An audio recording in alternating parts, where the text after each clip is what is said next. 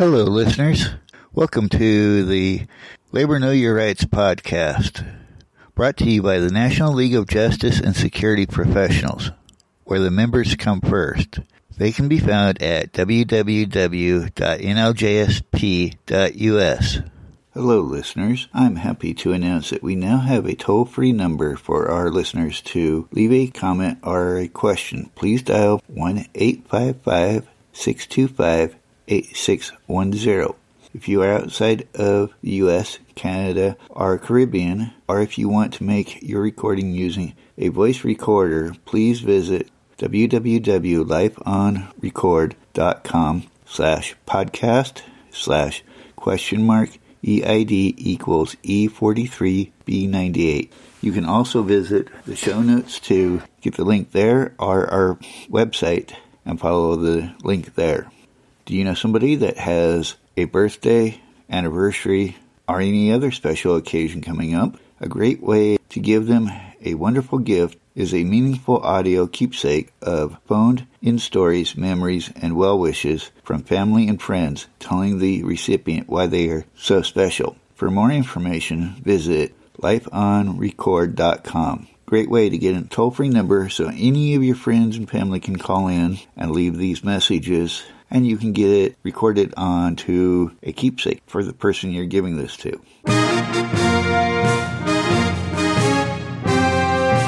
Eight hours. Today I'm going to discuss how employees have become lazy, unwilling to work 10 to 14 hours a day, six days a week, unwilling to wake up early, go to work, come home, eat, and go to bed so you can do it again in the morning. That was the thoughts of the industrialists back in the 1800s. Terence Powderly of the Knights of Labor on September 6, 1869, watched as the victims of the Avondale mine disaster, we discussed this last episode, watched the bodies of 179 miners being brought up to their families. This event, he said, changed his life and view of labor. Five years later, in 1874, Powderly joined the Knights of Labor, a union based on the Freemasons. The union officers were given similar titles as were Masons. Its members were secret, along with the union itself. For example, in writing, they did not write out the union name, but used five asterisks to represent the name. The Knights accepted men and women of any race of all crafts and levels of skill, as well as previously unorganized laborers such as laundresses and tobacco harvesters. They believed that Americans of good conscience naturally shared the desire for sweeping reform in the dynamics between labor and capital, so much so that they even encouraged employers to join. The Knights brought back some of the goals the NLU had, such as cooperatives, land and currency reform, and an end to child labor. Economic parity between male and female laborers. Powderly did not agree with strikes. The group pursued what he called uplift, the gradual improvement of workers' lives through long term goals like public ownership of the railroads, the disciplining of wayward employers through workers' boycotts of consumer products. They started 135 manufacturing cooperatives in coal mining, cooperage, printing, shoemaking, and much more. But eventually, all failed from the lack of financing and marketing skills like the cooperatives created by the NLU. These failures were a drain of their treasury, while the organization's reluctance of strikes made success by the Knights difficult. In spite of Powderly's dislike for strikes, the Knights did claimed several strike victories against the railroad starting in 1882. In 1885, the final showdown with Jay Gould, the nation's most powerful railroad financier, when Gould tried to smash a regional railroad union affiliated with the Knights. Powderly demanded a face to face meeting with Gould, a first time that a leader of an American workers' organization had been granted such a meeting with a major capitalist. An agreement was reached. Gould would stop targeting Knights and accept their right to organize. The Knights would not strike Gould's railroads again without first engaging in direct consultation with management. The fact that the Knights received this agreement sent their reputation and their memberships soaring from 100,000 to 700,000 in one year. The industrialists became worried as this surge of membership gave the Knights the ability to shut commerce down. But that was not their biggest concern. The Knights' Masonic vision of nationalization of the railroads was a huge concern. But Jay Gould, the same one that led to the surge in the membership, was not done with the Knights.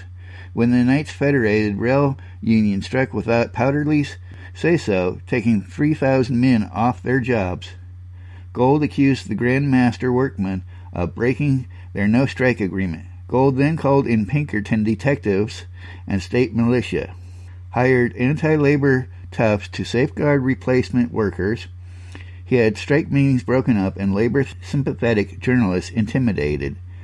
The Knights and strikers were criticized for un- inconveniencing the national rail system and selfishly trying to introduce a new right the right to be employed by people who do not want you and who cannot pay what you are asking. Gould refused to negotiate. Faced with the hired guns, the Knights withdrew the support of the strike and ordered the strikers to return to work. This was a total defeat for the Knights.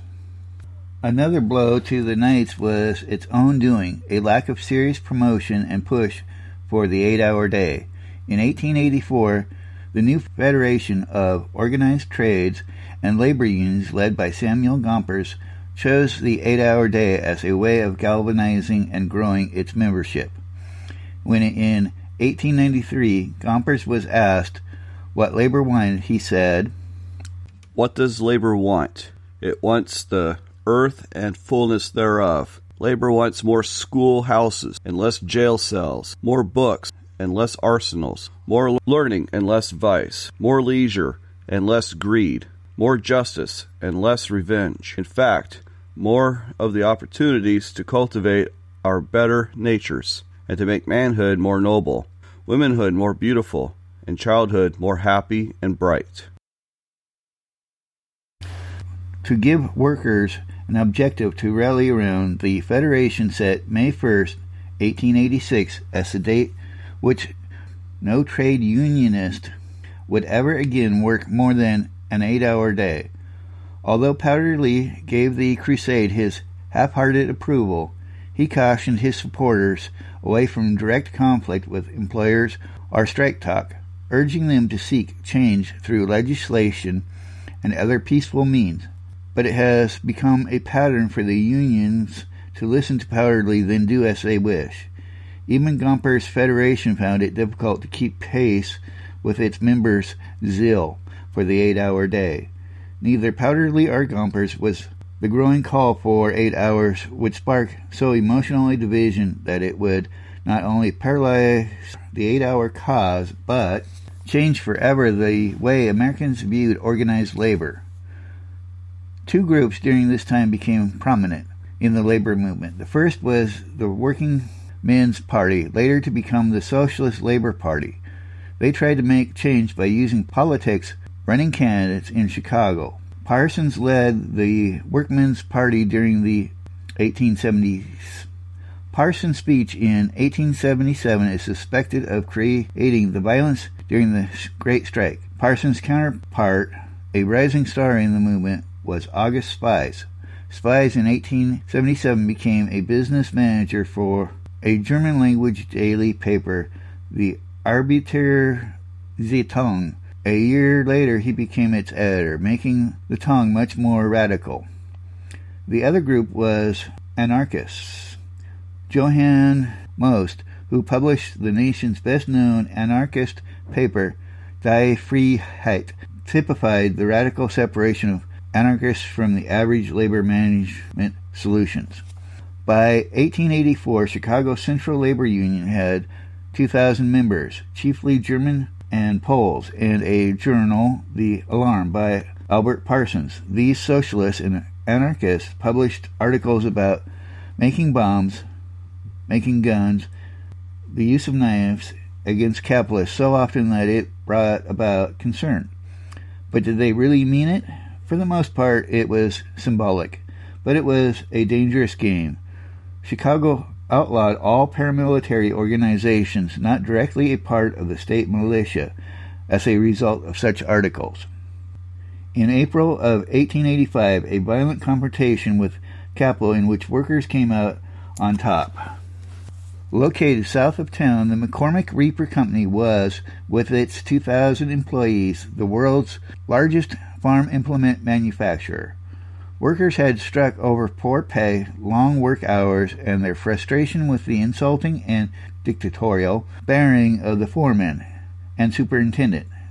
The company responded by hiring scabs, protected by the detested Pinkerton pups, or the Pinkerton Detective Agency. When a rumor spread that strikers were fired upon, a group of them boldly ambushed the wagons being used by the Pinkertons dragging the detectives to the ground and beating them senseless. Inside one of the vehicles, the strikers discovered two cases of Winchester rifles and 25 Colt revolvers, which they seized. McCormick executives were caught off guard by the workers' terrorizing of the Pinkertons, and with their great factory largely idle and the roads leading to it blocked by strikers, they asked for a parley a company spokesman, met with, with a workers' delegation, and after dealing in palaver and taffy until it disgusted the committee, offered terms of compromise, acceded to many of the employees' demands, including a wage increase. The alarm cheered the victory as the most exciting, serious, and determined struggle between capitalists and wage laborers that has occurred in Chicago in several years, and termed McCormick's capitulation as an unconditional surrender. Both Parsons and Spies emphasized the heroic example the McCormick workers had given in conquering force with force. But the episode would have serious ramifications as a result of the workers' bravado. Mayor Carter Harrison, who had dedicated his efforts to maintaining a relative calm between workers and the police, came under pressure from local businessmen to institute stronger checks on radical agitation. In October 1885, he promoted to police inspector one of the city's toughest cops, Captain John Bonfield, who was so feared in the city's ethnic enclaves he was known as Black Jack or simply the Clubber. This was a move by Harrison that no one could have expected since it went against his personality. He loved Chicago, was often seen riding a bay horse around town, attended block parties and ethnic celebrations, not stiffly and out of duty, but because he truly enjoyed himself. Bonfield had been with the police since 1877, the year of the Great Strike. He received several promotions for taking on assignments in areas of dangerous locations. He suggested the use of call boxes so loan officers could call for backup if the need arose. His real value, though, was his aggression in street action. Like in July 1885, during the trolley car strike, he had ordered his men to clear the streets of protesters, but the protesters refused, calling the police officers scabs and rats. Bonfield became angered. He led his men into the crowd and was seen pounding protesters into submission. Even though Mayor Harrison's son was among hundreds who were bruised by police that day, Bonfield received a slap on the wrist. Reality is his actions that day earned him a favorable impression. The radical labor elements had initially disparaged the plan by Samuel Gompers and the Federation of Organized Trades and Labor Unions to use May 1st, 1886 as a day of nationwide demonstrations and a general strike in support of the eight hour cause, feeling that this cause was weak, not important to the men of labor. This cause was compelling rallying cry as recently as September 1st, 1882, when it was one of the themes of a monster labor festival in New York City. The day long event was scheduled so that as to show labor power just before the fall political season. Many protesters showed up at Union Square in company uniforms or shop aprons, including 500 jewelers, uh, cigar makers, unions passing out cigars, numerous bands and floats, the workers showing their numbers so that local politicians knew not to mess with the unions. In February 1886, the alarm had come to the conclusion that the eight hour cause was the progressive idea underlying the entire labor movement, and Parsons and his fellow anarchists embraced it for its potential to humiliate and inconvenience the industrial system. The Alarm did an article just prior to the May 1st demonstration asking if the workers had the spirit of the people who took up arms against England in the Revolutionary War. While the conservative paper, The Mall, accused Parsons and Spies as agitators looking to cause problems, that the readers should watch them and if trouble started, they should be held accountable for the trouble. Rumor was that Bonfield was ready to end any trouble started that day. But May 1st was largely calm despite Chicago's having the nation's largest eight hour rally and parade, with nearly 100,000 people marching down Michigan Avenue. Tens of thousands also turned out in New York, Detroit, Milwaukee, and other cities. Monday, May 3rd, brought change, again involving McCormick's. It decided to move aggressively against their employees. They dismissed a large number of skilled iron molders so they could be replaced by new pneumatic molding machines. Other workers walked out in sympathy, demanding the rehiring of the molders and higher pay for unskilled employees. McCormick responded by hiring 300 scabs to take the strikers' jobs. But instead of hiring the Pinkerton Detective Agency this time, the firm arranged for a special 350 man force of police organized by Bonfield. But the tension grew, resulting in several brawls and exchanges of insults. On that day, August Spies was near the McCormick factory at an unrelated rally of lumber workers when shots were heard from the McCormick site. A shift change was underway, and the usual taunting of scabs had apparently escalated. Some of the people at the Spies rally were McCormick workers, and they immediately ran to the scene of the fighting. During the confrontation, Bonfield's police savagely beat dozens of workers and shot four men to death. To protest the slaughter at McCormick's, a rally was called for the next evening at Chicago's Haymarket Square. The turnout was low, about 3,000 instead of the 25,000 hoped for. This could be because so many participated in the eight hour day march a few days before, or from fear of police violence based on what happened at McCormick's. The square was too large for the small turnout, so the leaders used a wagon as a speaking platform. The gathering was peaceful, and Mayor Harrison came and mingled with the crowd as Spies and Parsons spoke. It was a breezy evening with rain threatening. Before heading home, Harrison stopped by the nearby Desplaines Street police station, where Bonfield had his troops in readiness if it became necessary to confront the group in the Haymarket. The police had decided not to have a presence in the square, but Bonfield had sent observers there to monitor the events and report back if words became inflammatory or the crowd troublesome.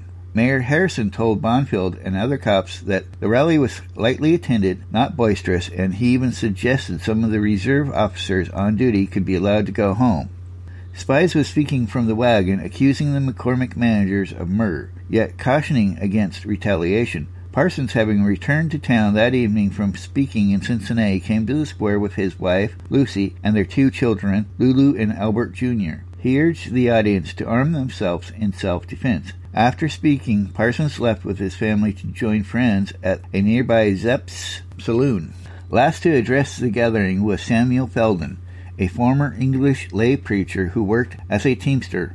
Rugged and burly in appearance, he was a favorite speaker at labor movement rallies because of his sense of humor and his use of quaint British isms. Rain started as he spoke, and people started to drift away, leaving a small crowd of a few hundred. The tone of his speech was different. Keep your eye on it, throttle it, kill it, stab it. Do everything you can to wound it, to impede its progress. Socialists are not going to declare war, but I tell you, war has been declared on us. Something of these remarks was transmitted to Bonfield, who ordered his men out of the station. As Fielden was finishing his speech, and the rally was moments from ending, Captain William Ward walked to the speaker's wagon at the head of the police column and told Fielden, Name of the people of Illinois, I. Command this meeting immediately and peacefully disperse. We are peaceable. And was stepping down from the wagon when suddenly there was a terrific explosion, the square lit by a blinding white light. A bomb had been thrown at the police. One Matthias Deegan was killed instantly. Many others fell wounded, some mortally. Those officers who could quickly unholstered their guns and swept the sidewalks with a hot and telling fire.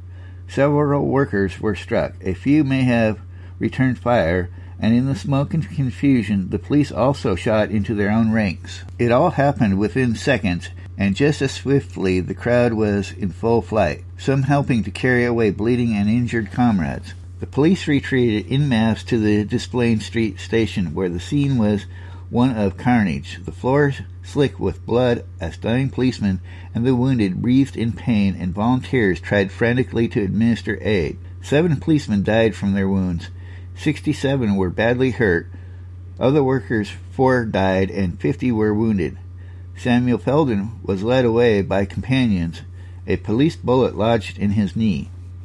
The nation was outraged over the incident, a deadly assault on uniformed police by anarchists, many newspapers speaking out against them, while the newspapers proclaimed that the bombing was a concerted, deliberately planned, and coolly executed murder.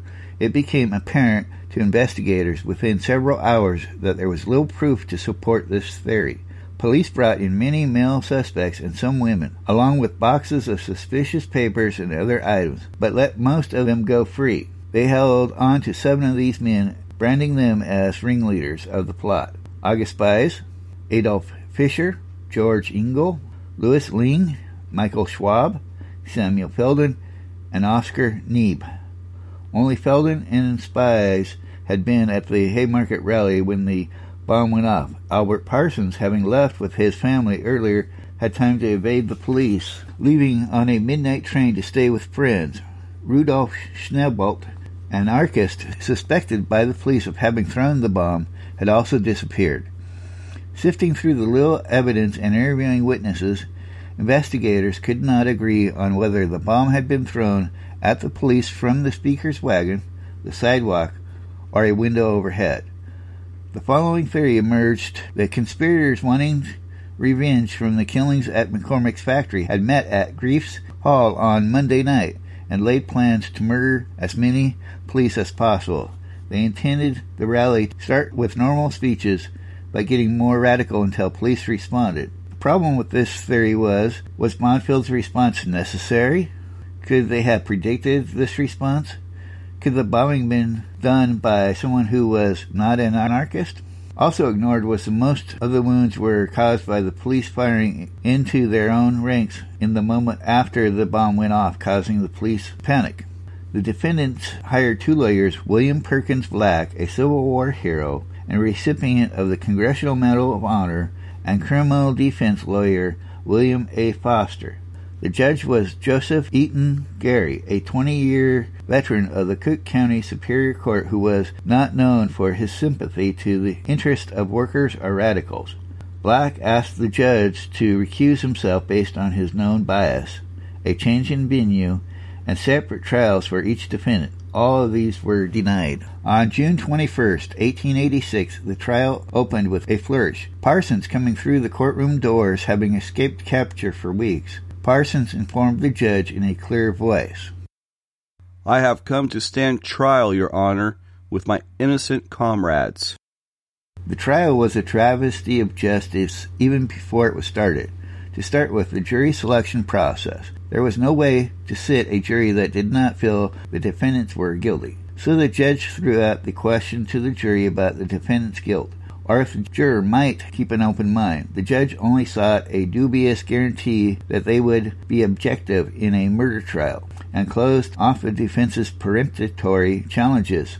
The result was a jury of 12 white men, not a single one of whom was a laborer or an immigrant, a few of whom even said they were friends of policemen who had been present at the Haymarket Square.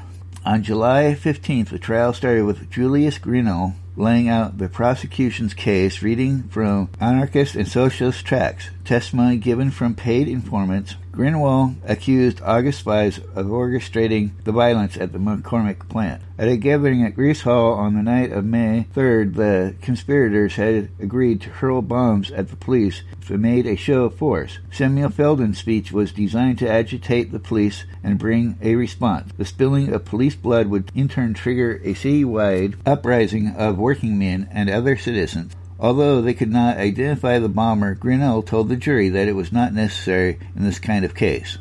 The defense used testimony to point out several inconsistencies with the prosecutor's case. First, the meeting at Greaves could not be about a bombing plot as it was open to the public. Albert Parsons was not at that meeting, as he was in Ohio that evening making a speech. He had only heard of the Haymarket gathering upon arriving back in Chicago on May 4th. He had also brought his wife and two kids with him to Haymarket. Louis Lingg had also not been at either the Greif meeting nor the Haymarket. Even though it appeared he had manufactured bombs, there was no evidence linking him to the bombs in Haymarket, even with Rudolf Schnaubelt appeared guilty with his vanishing, the defense was able to point out his involvement was just speculation as was the prosecutor's attempt to place the bomb in the hands of either Adolf Fischer or another man, Reinhold Big Kruger, who could not answer for himself because he had been killed in the Haymarket. Unionist Oscar Neeb's connection to the defendant and the cause of anarchy was so vague that, as one observer put it, all the accusations against him, even if true, would not justify a $5 fine. Neebs testified that yes, he had committed many crimes. I am guilty of many crimes, Your Honor. The crime of organizing bakers so that instead of working 14 to 16 hour days, they now only work 10. I have committed the same crime for brewers and grocery clerks, many who now have Sundays off. That, Your Honor, is a great crime. Parsons brought up that the bomber could have been a Pinkerton agent or other person hired by industrialists to cause an incident to give license to a sweeping crackdown on anarchists and labor advocates. This idea was unproven as much as the prosecutors. Black's closing arguments begged for jurors' objectivity and perspective, reminding them that Jesus had also been a socialist, in a sense no different from the defendants. Grinnell rapped for the state, saying there could be no place for anarchism in America's free, egalitarian society. On August 19, after making sure the jurors understood the defendant could be found guilty of murder, even though no physical evidence linked them to the victims. One hour into deliberations, they were seen relaxing and smoking cigars, the only sticking point being whether Oscar Neebe, whose role was tangential, deserved execution. The jury convicted him and recommended a sentence of 15 years. The others were all sentenced to die at the gallows. The case was taken to the Illinois Supreme Court, who found no procedural unfairness, while the federal Supreme Court refused to hear the appeal. Although the appeal failed, it brought attention to the unfairness of the trial. Soon a campaign started with petitions to the governor to commute the death sentences to life terms. Governor Oglesby eventually agreed to commute the sentences to life if the Chicago business leaders agreed and the condemned in turn agreed to disavow in writing their words and actions. Schwab and Fielden did so. Parsons, Spies, Engel, Fischer, and Lingg refused. It was announced that the sentence would be carried out on the morning of November 11, 1887. Lingg suddenly was discovered to have bomb making materials in his cell, and although no one was able to discover how he got the materials into the cell, it calmed the uproar over the hangings. On the night before execution, Lingg managed to crack a blasting cap open in his mouth, killing him. That night, a friend of Parsons asked him if he regretted turning himself in. He replied that he did not, that it was the honorable thing to do. This incident left the labor movement floundering as the bombing put the whole movement looking bad in many people's eyes. They had three options defend the principles for which the men had died, strive harder to distance themselves from anarchism, or simply move on. The night struck for the eight hour day in 1886, 20,000 striking the Chicago meat packing plants. Management hired scabs protected by special guards under control of the Pinkertons Detective Agency. The workers, after being out three weeks, felt they were close to concessions when Powderly ordered them back to work, and anyone refusing would be kicked out of the Knights. The strikers returned to the 16 hour work schedule but were furious at their union. The rank and file members began to leave the night. They lost members steadily from 1886 from a high of 700,000 down to 75,000 members by 1893 which happens to be the year Powderly was removed from the Knights, but his replacement, James Sovereign, was much like Powderly, believing in gradual reform. Unfortunately, the Haymarket incident allowed the conservative elements to control the labor movement. The American Federation of Labor, AFL, ran by Gompers, became the new labor standard. It had no desire to change the economic system. They focused on wages and hours. They stated they were wage conscious rather than class conscious. Gompers studied union and union actions. He discovered that strikes during rough times rarely worked, but in good times, tying profit to wage demand seemed to work. Gompers believed in the right to strike. He felt it was a natural release. Between 1881 and 1883, his union of cigar makers had over 1,900 requests to strike by locals he approved 194 strikes and won over 75% of them. Gompers believed in having a huge strike funds, seeing that employers knowing workers had the resources to endure long strikes tended to make them more willing to compromise.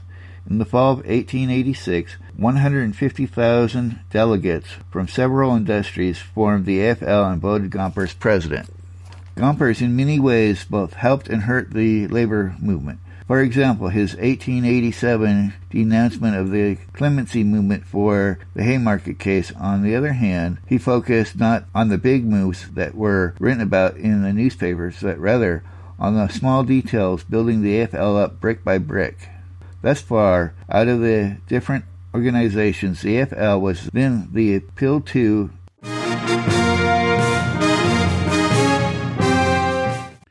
Thank you, listeners. I appreciate the time it takes to listen to these. Please share this podcast with your friends, family, and anyone that you know that's in a union or is interested in becoming a member of a union.